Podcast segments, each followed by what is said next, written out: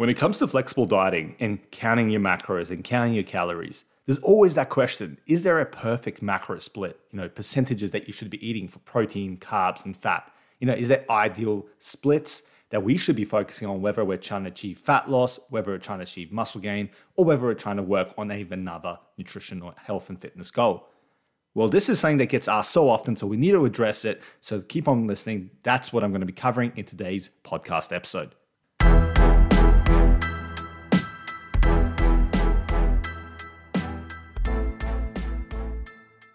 Welcome to the Reach Your Peak podcast experience. This podcast is for athletes of all levels who want to level up their nutrition to level up their game. Join me as I explore the world of nutrition, health, and performance. Each week, I dive into a new topic to help expand your knowledge, separate truth from myth, and change your perspective so you can start winning the right way and reach your peak potential. I'm your host, Alexa, the sports dietitian nutrition coach. Let's go.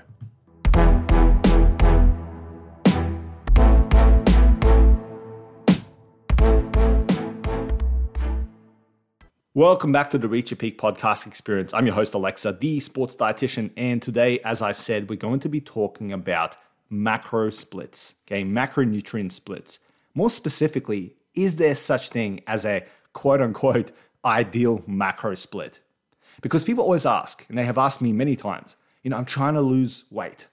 What's the ideal kind of split? I'm trying to do keto? What's the ideal split? I'm trying to do this diet, that diet. I'm trying to achieve muscle gain. I'm trying to become a better runner. You know, all kind of kind of goals have been asked, but they always ask, what is the ideal kind of percentages that I need to be hitting? You know, a general kind of consensus. They ask is there like a general rule, a general guideline that kind of really help them move the, the results along, so to speak.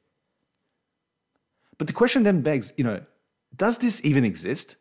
Because so many people are asking about it, and I understand why they are. The reason they're asking about it is because out there in the nutrition space, there's all these kind of templated meal plans and general guidelines and and you know generic nutrition advice and just broad statements that are kind of that they've kind of interpreted as gospel at times because of the way that those gurus and stuff like that are are promoting it. And that's why they think, okay, well, this person is saying that I should be eating 30% protein and you know, 50% carbs and you know 20% fats. And another person's telling me I should be eating only you know 20% protein. I should be eating you know 70% fat and so on and so forth. You know people just there's all these different macro splits out there. But you got to ask your question does this even matter? Now the short answer is no okay? There is no such thing as an ideal macro split that's going to be based on your goal. That's going to be based on your individual preferences. That's going to be based on your individual circumstances, your history, your health history. That's why, as dietitians, we always kind of really dig deep into that health history. It's very important. And it's all these other things that you have to consider. So there's no one size fits all ideal macro split for fat loss, one size fits all macro ideal split for muscle gain, and so on and so forth. It just doesn't exist. What you need to be looking at is, yeah, if you want to count macros and want to track it, you want to kind of get your individual numbers. But the actual percentages that which you get it at, there is no kind of general guideline that I can just give you, and then that's going to get you the best results, or that that's going to be used for you know you and your friend and your mom, and then and then the person across the street. That's not the way it works. Nutrition needs to be customized, and while there are some general guidelines we use, like for example with protein, I always say 1.6 to 2.2 grams per kilogram of lean or ideal body weight. And those kind of guidelines are perfectly fine to use. A lot of the time, when it comes to anything more than that, or anything more broader, or anything more long term, I should even say, it has to come down to more, more robust customization to you as the unique individual. There's no point me giving you the same macro splits as your friend if you've got different physiology, different goals, different preferences. You have to understand this. When it comes to nutrition, there is very little one size fits all that you should be using, at least long term. I understand sometimes people use it in the short term to get them kind of consistently going or get the movement going and build that momentum. I get that. And you know, I'm not going to hate on you for that or anything. But when it really comes to true results, getting, getting those real results, as we say, in the long term, you need that customization and relying and thinking about and stressing over what the ideal macro split is really moves you away from the benefits of flexible dieting and counting macros and, and kind of having a calorie strategy And that is that, that customized flexibility, kind of making sure that it is designed to help you achieve goals. Not a general guideline that doesn't even exist because the science doesn't even back up that there is such a thing as a perfect split. Now, in saying that, you know, to wrap this all up, I will say that there are things like best practices, even within the macro split, that you've got to kind of work on. For example, I very, very, very seldom, if not never to be honest, have someone go under 20% from protein. And I usually like to have it at 25% as a minimum.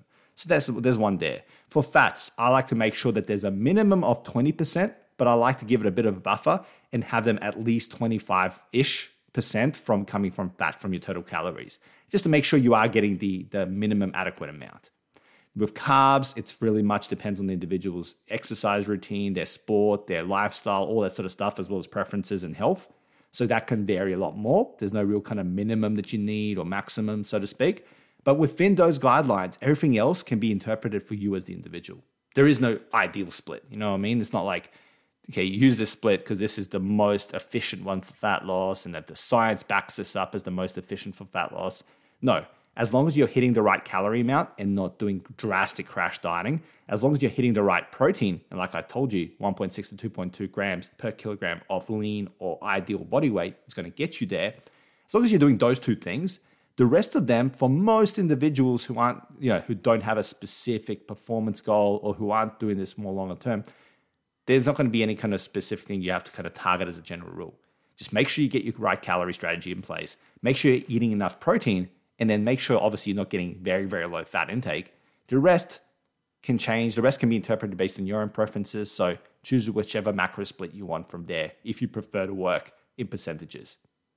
Keep in mind, you don't even have to work in percentages. You can work in actual grams targeted, which is the one that I use more often than necessary percentages but I understand the percentage can be a good baseline to use. So you do with that what, which you will. So yeah, there you go. Nice and short and sweet episode today. There really wasn't much more to talk about. It was really just to kind of bluntly answer the question, is there such thing as a general ideal macro split for specific goals?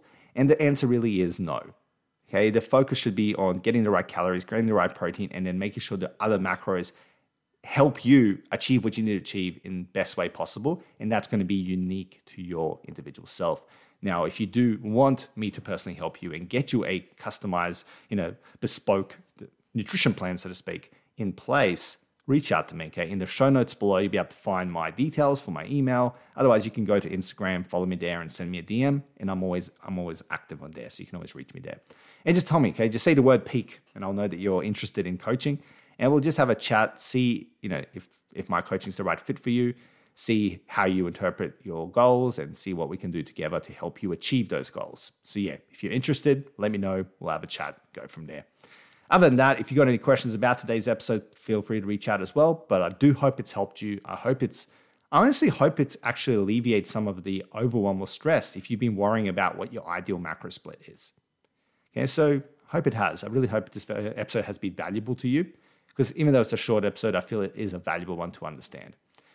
But until next time, stay classy, stay safe, and I'll talk to you soon. See you later. Bye.